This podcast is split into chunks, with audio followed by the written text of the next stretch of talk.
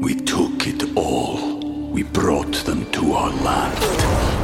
An endless night, ember hot and icy cold.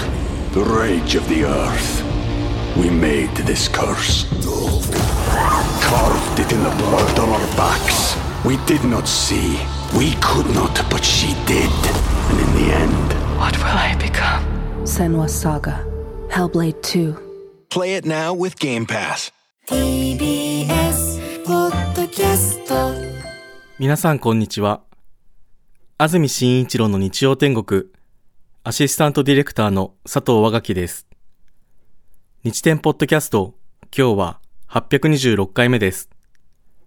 Apple、Spotify、Amazon Music、Google、Voicy など、各種ポッドキャストやラジオクラウドで聞くことができます。日曜朝10時からの本放送と合わせて、ぜひお楽しみください。それでは、1月21日放送分、安住紳一郎の日曜天国。今日は番組冒頭とメッセージコーナーをお聞きください。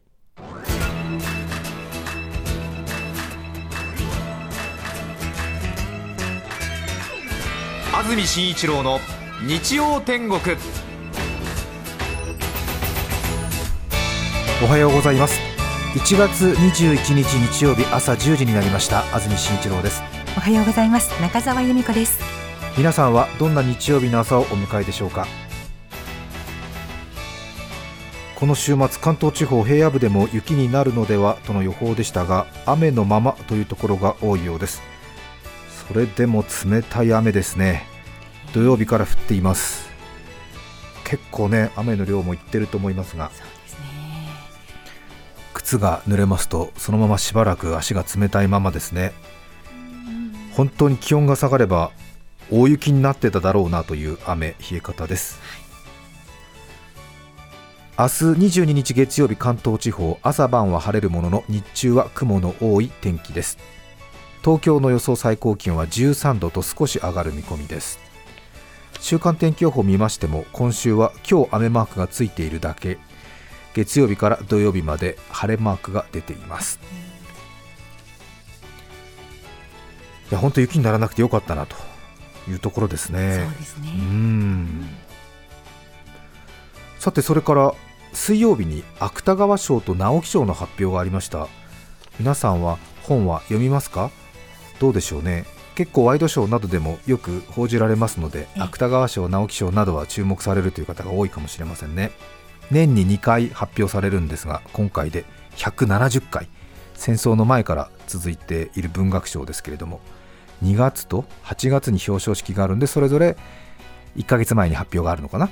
なので今回は2月分の発表が1月水曜日にあったということですよね。なんで2月と8月に表彰式があるか知ってますか？う噂噂ですけどね、ええ私もちょっと確認はしていませんけど、ええ。へえ文芸春秋社が、まあ、主催ではないんですけども、まあ、ほぼ主催っていうことだと思いますよね。文芸春秋社が出資している文芸団体が決めますんでね。菊池寛さんが作ったんでしょうねきっとね。そうですよね、えー2月と8月に表彰式があるんですよね。なんとなくわかりますか？噂ですけどね。本が一番売れない時期だから。だからこういうちょっとやっぱりこうあれですよね、うん、菊池寛さんという方はものすごいこう商売に才覚がある方だって話を聞きますでしょ。だからやっぱりこう2月と8月やっぱり本が売れないと。いうんでやっぱりこういう賞とかの発表をここにぶつけてそしてこうみんなのねえこう起爆剤にして。起爆剤にして購買欲をかきたてるんだっていう。へうえん。そうでしたか。噂ね俺も菊池寛さんに話直接聞いてないから分かんないし。うん。そう。でね中途半端にそういうこと言うと文学賞の権威が落ちちゃうからさあんまりこういうこと言っちゃいけないのかもしれないけれど噂で聞いた。うん。まあ噂の段階の情報話してる俺もどうかと思うけど 許してください、ええ。うん、ね。でもねどうせ年に二度するならね。そうそう。ええそういう時期がいいとそういうことですよね。芥川賞は新人作家の人大賞直木賞はキャリアのある作家の単行本、エンターメント作品大衆部門に贈られる賞ということですよね。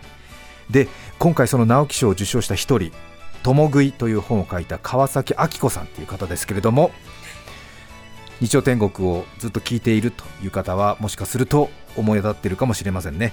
去年の2月11時台のゲストコーナーに川崎さんはこのスタジオにいらしてくれた方なんですよね。でした。うん。酪農家に生まれて羊飼いになったという話をねええ。してくださいました。覚えてますか？ね。え主にね羊の話なんかを聞きましたけど。そうでした。中澤さん何か覚えてます？えっと羊が思った以上に草食系じゃないっていう。わかります。私もそこですね印象はね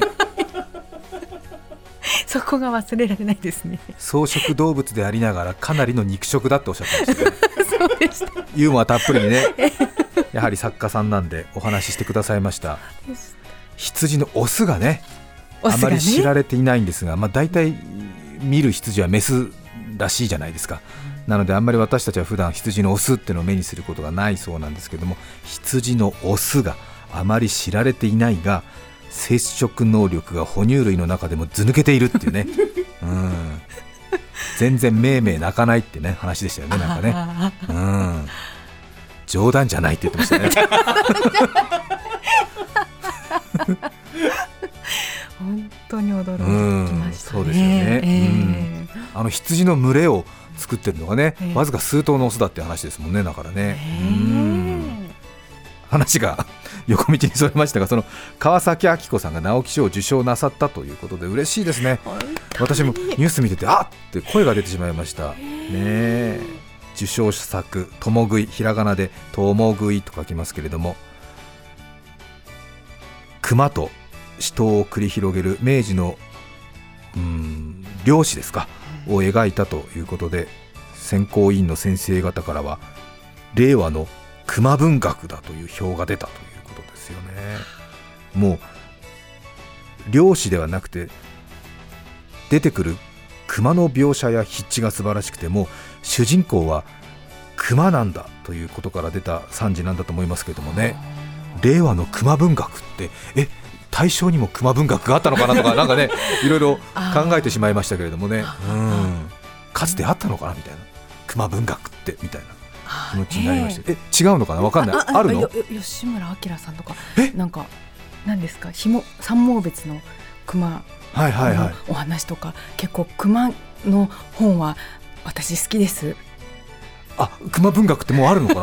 分かんない。そう呼ぶというのは初めて知りましたけれども、えええええ、人と熊との関わりって結構ドラマだなと思って。そうだよね、えー、あのよくね、ええ。もう本当に命と命のやり取りみたいなもう伝説級の赤毛の熊が出てきてみたいなことでしょ、うわっと小屋を壊したとかね、そうなんだ。はい。えー熊文学ってかつてあったんだ。ごめん。俺てっきりなんか造語なのかなと思ったんだけどわかんない、えこれからあの川崎明子さんに電話するんだけどさ、受賞した本人にそんななんかぶしつけな質問していいの？ちょっと事前に私たちで結果出してから電話した方がいいんじゃないの？聞いてみましょうよ。え？ー聞けないでしょうよ。受賞した人になんでこのものも知らないでよく電話してきたなって思われるじゃない。どうしたらいいんだよ。え令和の熊文学ってえ昭和の熊文学もあるのかな？あるんだあるのかな？平成はなさそうですね。誰か今ネットで調べてよ。恥ずかしいよ。でも令和っていうことはあれか。あるのか。ね熊嵐とかいう本があったなあれは昭和なのかな。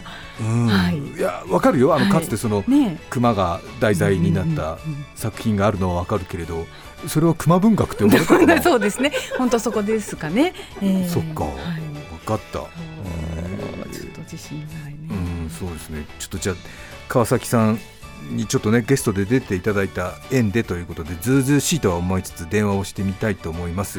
なんか、関われて嬉しいよねそうです関わってないんだけどさ関わってないんだけどなんか手に誇らしい、うん、箱ね勝手に一度会っただけなんだけどやっぱりなんかこう一度話したことがある方が受賞されるっていうのはなんかいいね。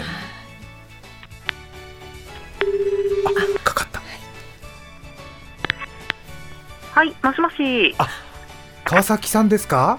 あ、はい、そうです。川崎です。おはようございます TBS ラジオの安住紳一郎ですご無沙汰していますおはようございます。おはようございますお久しぶりです。いやお忙しいところすみません勝手に押しかけて電話をしてしまいましたいえいえ、この度は直木賞受賞おめでとうございますありがとうございます。数日随分と大変になってるんじゃないですかいかがですか？ああ、そうですね。あのいろいろな方からお祝いの言葉いただいて、なんかこう。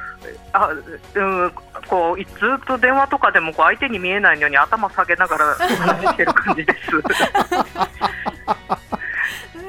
すいません一度番組来ていただいた縁があるんでなんかもう他人とは思えず受賞のニュースを見て一人でお喜びしてましたああ、ありがとうございます。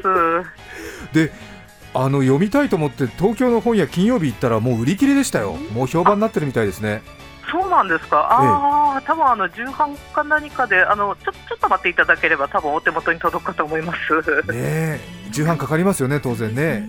多分はい。はい。ねえ。もう今は北海道戻られたんですか？あ、はい、十勝の自宅に戻りました。そうですか。2度目のノミネートでもう数々文学賞もお取りになっている中で順当にね評価されただけっていう声も多くて審査員の先生方も満場一致だというふうにね記事見ましたけれどもあいえ、でもちょっとあのやっぱり待たせていただいてる間は、かなり緊張が続きました。ねえなんかあれですよね出版社の方々編集者の人と何かホテルの待合室みたいなところでずっと電話を待つんですよねあ、えーそうですね。よく待ち会というふうに言われるやつなんですけれども。今回の私の場合は新潮社さんの施設の中である和室の中でみんなでこうボードゲームをしながらなうんるなるべく頭の中にその今待ってるんだという意識を追い出しながらゲームに没頭してました。へえ。なんかボードゲームやるのがあれなんですか？伝統みたいになってるんですか？そうなんでしょうかね。あのうーんやっぱり適度にこうそのなんでしょうね。うん。ワイワイやみんなで複数人数でワイワイやれてしかもなんていうか、あまりこうお互いに恨みを残さないタイプのもの。なんか直木賞を受賞された牧目さんもなんか UNO やってたってなんか記事出てましたよ、ねなんか偶然そうだったみたいですね。え、なんかその記事2つ読んだんでなんかあ待ち会っていうのはなんか編集者と一緒にゲームをする 伝統でもあるのかななんてやっぱりこう黙って待ってると緊張しますからね。そうですよねで今回の川崎さんの共食いですけどはい。熊の出没が随分今年ニュースになってタイムリーな話だなっていうふうに思ってたんですけど随分デビュー前に書いた短編がすでにあったそうですねそうですね。はい。あの十数年前に小説をこう30歳手前で書こうと思った時に、一番最初に書いた短編が元になってます。えー、そして新しく書き直してするとまた世の中で少し熊出没のニュースとかたくさん出てきたんでタイムリーだなって感じご自身でも感じてませんでした？そうですね。まあ偶然っていうのは重なるものだなというふうには思ってましたね。ただその元々のそのむまあ今回の作品の舞台もそうですけど、明治時代とか、もちろんそれ以前からも北海道熊いますしね。であの人間の生活となかなか折り合いがつかないっていうトラブルは、まあ、昔からあったことなのでそれが今年、まあ、去年の秋はずいぶんいろんなところでひどいのが出てしまったなという印象です。実際に川崎さんが育った別会長ももう本当よく熊のニュースありますもんね。しょっちゅうあの道の脇にクマ出没注意ってあれ結局あの目撃現場なんですよね。あの看板が立ってますから。そうですよね。それこそ OSO18 もね別会のあたりですもんね。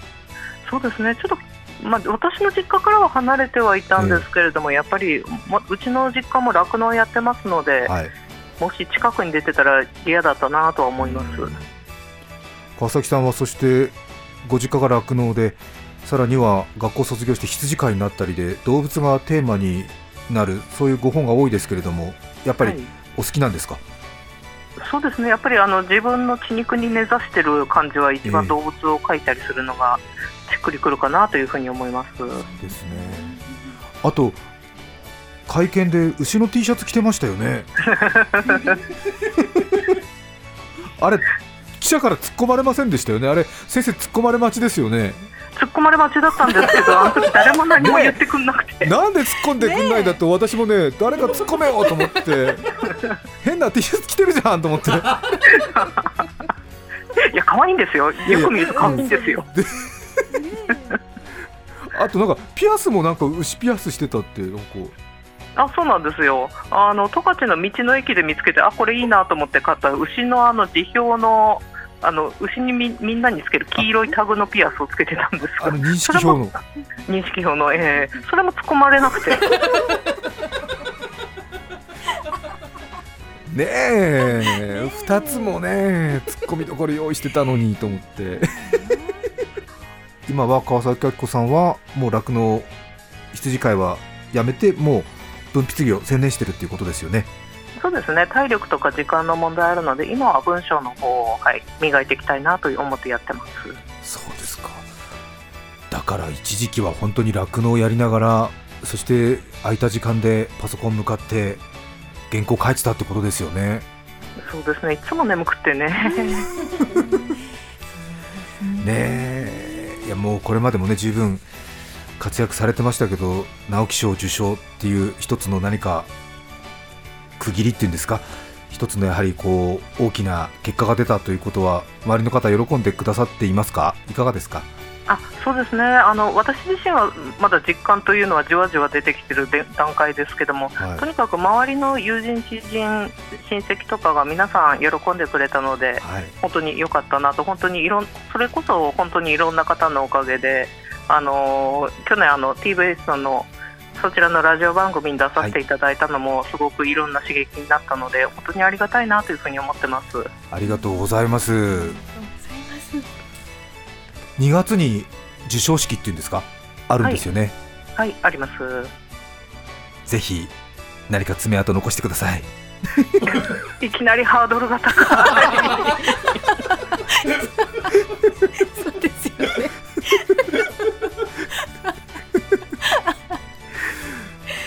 そうですね考えておきますそうですよね何がいいでしょうねなんて言って なんでしょうねえー、今朝は十勝かなり冷え込んでるんじゃないですか？いかがですか？そうですね。マイナス16か17度ぐらいになりました。ああそうですか、猫ちゃんたちによろしくお伝えください。ありがとうございます。今こたつで寝てます。朝から川崎さんありがとうございました。すいません。押しかけて電話してしまいました。いえいえどうもありがとうございます。またぜひスタジオの方に来て本の話聞かせてください。よろしくお願いします。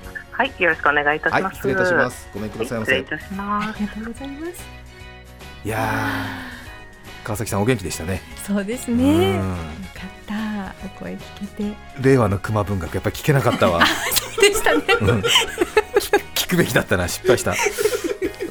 忘れてた。あの来ていただいた時もすごいね、あのユニークで、えー、あの優しい方で柔らかい方で、そうです。淡々とね面白いこといつもおっしゃって、ね、おっしゃって、はい、で空気が温まった時に令和の熊文学聞こうと思ったんだけど、温まったら忘れちゃった。聞きゃよかった。ね誰も聞いてないもんねきっとね。うん、ね。そうですね。失敗した。うん。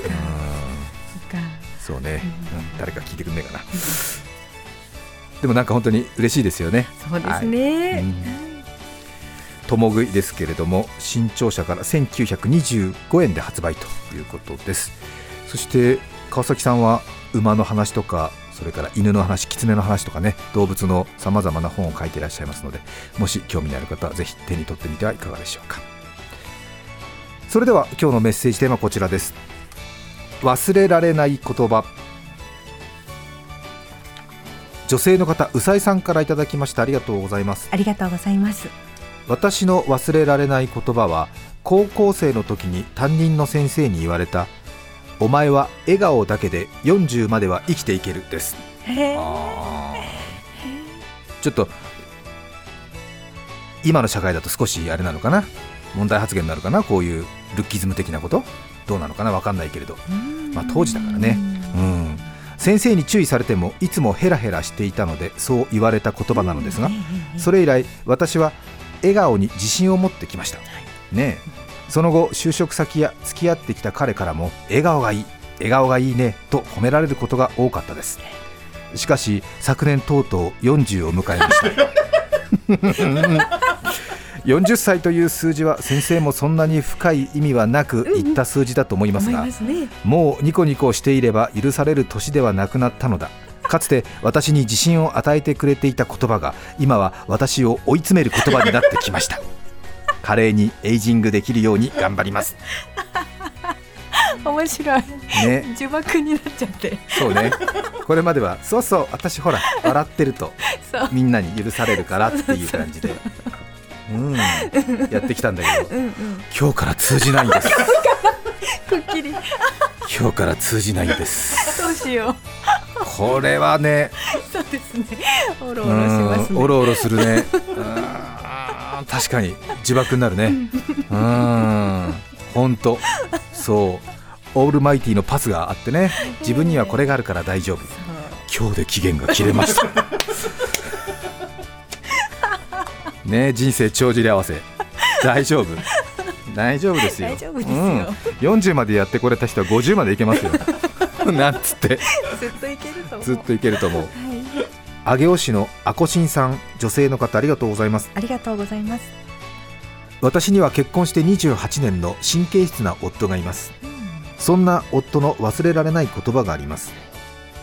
夫私息子の3人でステーキ店に行った時私はヒレステーキをレアで息子はサーロインをレアでと頼みました。はい。最後に夫はヒレステーキをミディアムレアのミディアム寄りでと頼みました。オーダーを取ってくださった店員さんはそれをそのまんま復唱して戻っていきました。その状況が面白かったので私は今頃厨房ざわついてるよ。息子は恵方巻きの東北東みたいな刻みだね。とからかってみたのですが夫は平然とミディアムレアのミディアム寄りに焼かれたステーキを食べて帰りました。いいね神経質なご主人。忘れられない言葉、うん。いいですね。ミディアムレアのミディアム寄りどくさくていいですね。いいそうね、ですね。ミディアムレアのミディアム寄りってミディアムでいいんじゃない？かいいよね。そうだよね。かなり寄ってるもんね。ミディアムレアでレアの方に寄ってんのを戻してんでしょ、う。んそうそうだよね。けどミディアムよりはもうちょっと火通さない方がいいわけでしょ？なので、うん。ミディアムとうん。ミディアムレアの間ってことでね、そうですね。そういうことよね。うーん。確かに。うえへー。まあまあ気持ちわかるけれど。うん。そうね。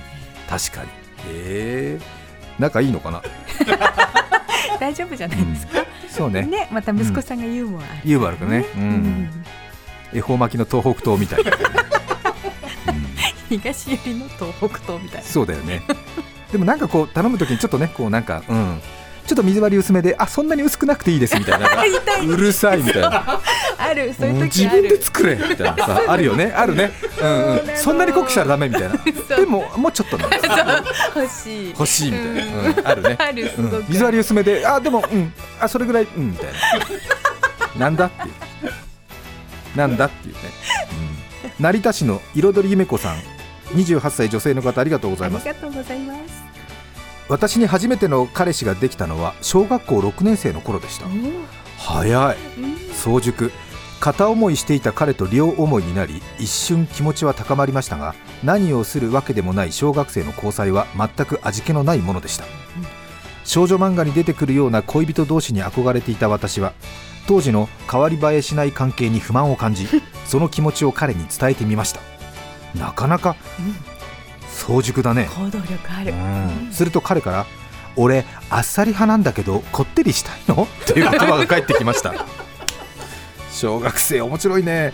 俺はあっさり派なんだけどこってりしたいの？という言葉が返ってきました。子供ながらこってりというのが濃厚な感じがして恥ずかしかったこととあっさりとこってりってラーメンみたいじゃない？と余計なことを考えてしまい私の忘れられない言葉になりましたその彼との恋はあっさりした塩ラーメンのような関係のまま終わってしまいましたが大人になってから恋人と恋人らしい時間を過ごしている時いつもこの関係こってりだわと思い出してしまうほど私の記憶に染みついています。はあ。今こってりだな。うーん、今こってりしてるなーなんていうふうに。かーやっぱりね影響されてるのね。そうですねうーん。面白いね。すごい面白ういん。面白い。面白いけどなんかい読んでて途中で嫌になっちゃった。面白いね。うん。いいすごくいいね。うん。すごくいい、うん、本当メールテーマにぴったりで。ぴったりね。忘れられない言葉 We took it all. We brought them to our land. An endless night, ember hot and icy cold. The rage of the earth. We made this curse. Carved it in the blood on our backs. We did not see. We could not, but she did. And in the end, What will I become? Senwa Saga. Hellblade 2. Play it now with Game Pass. 天気ぐずついてますけどこの後昼過ぎには回復するという予報になっています。かなりね冷たい雨降っています。雨当たらないようにしていただきたいと思います。川崎市のナッシーさん女性の方からいただきました。ありがとうございます。ありがとうございます。ミディアムレアのミディアム寄りで思い出しました、はい。さっきありましたね。ね私には15年来の親友がいます。20代の時は会えば恋バナで盛り上がっていました。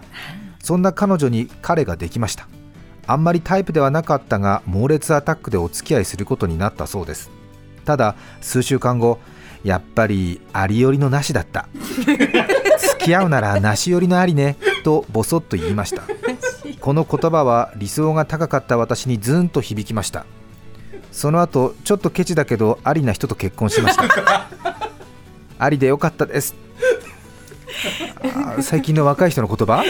そうですうん。ねそうですね。ありよりのありうん。とかなし寄りのありとか、ね。ありよりのなしとか？ありよりのなしが一番近いん。近う表現ですかね。そうね。うん。ありかなしかなんだけど、うん。ありの方なんだけどギリギリなしだったそうっていう。ね。見せ見えたけどやっぱちょっとありよりのなみし。うん。う んなし寄りのあり 結婚相手に選ぶならなし寄りのありがいいってことでしょ？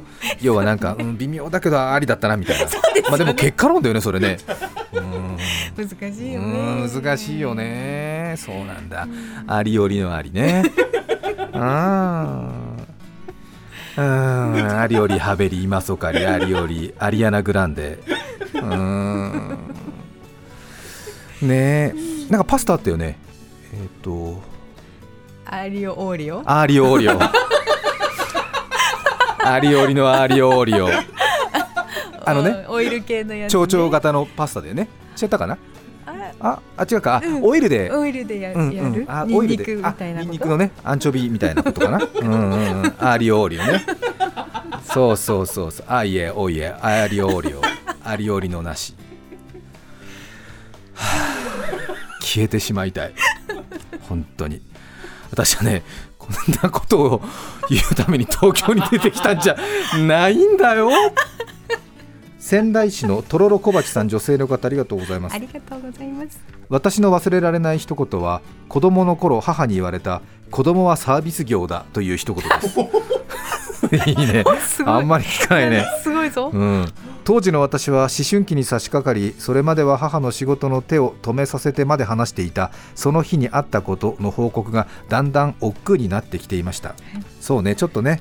そうだよね。あんまりお母さんに話しかけられるのが嫌になる頃はありますよね、夕飯を囲みながら母が毎日今日学校で何があった？楽しかったの？などと聞いていることがとても鬱陶しく感じ何もなかった。別に別になどと売れっ子女優のような返事をすることもしばしば。はい。ちょっと俺売れっ子女優を勘違いしてるけど、うん。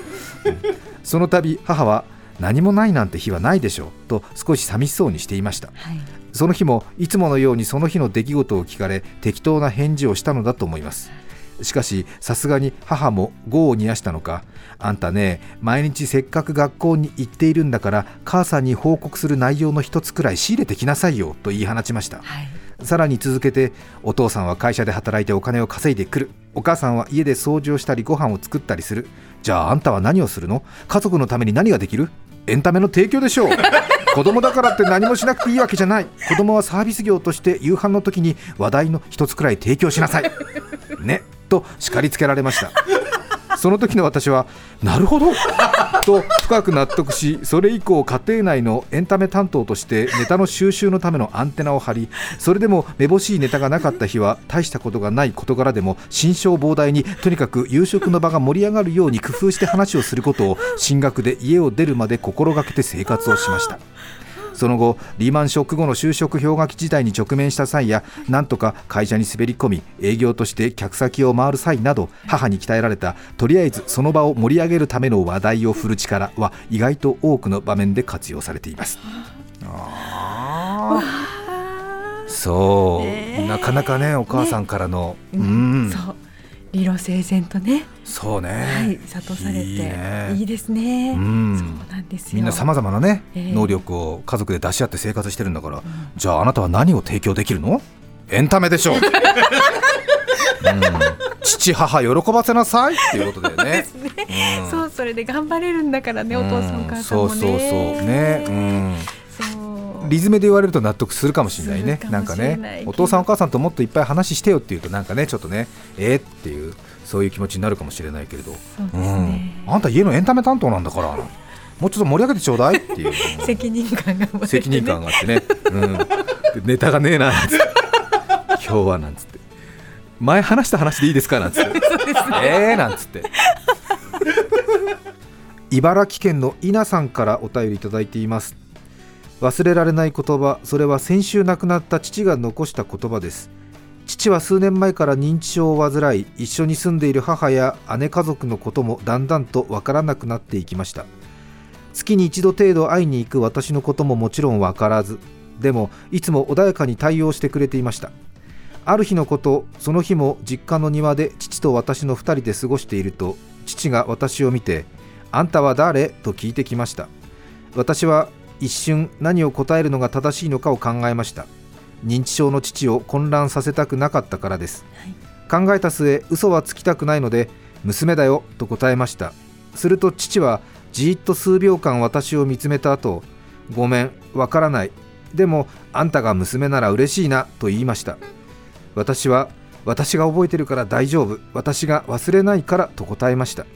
それから数ヶ月後の先週父が亡くなりました日に日に悲しさは増しますが父が残してくれたあんたが娘なら嬉しいという言葉のおかげで前を向くことができそうです。最後にもう一つ認知症の父が母を探していたので母を連れて行くとこんなおばあさんじゃない！と怒っていました。愛を感じました。こちらも忘れられない言葉です。ね先週亡くなったということですね、はい。お便りありがとうございました。ありがとうございました。1月21日放送分、安住紳一郎の日曜天国。今日はこの辺で失礼します。安住紳一郎の日曜天国。コーヒーは好きですか？ブルーマウンテンモカトラジャマンデリンコナジャワコーヒー。こんなにあったら決まらんじゃろ。お聞きの放送は TBS ラジオ905954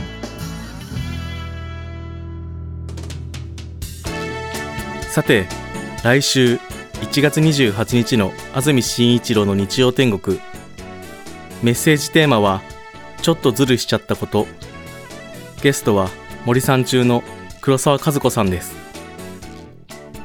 それでは来週も日曜朝10時 TBS ラジオでお会いしましょう。さようなら。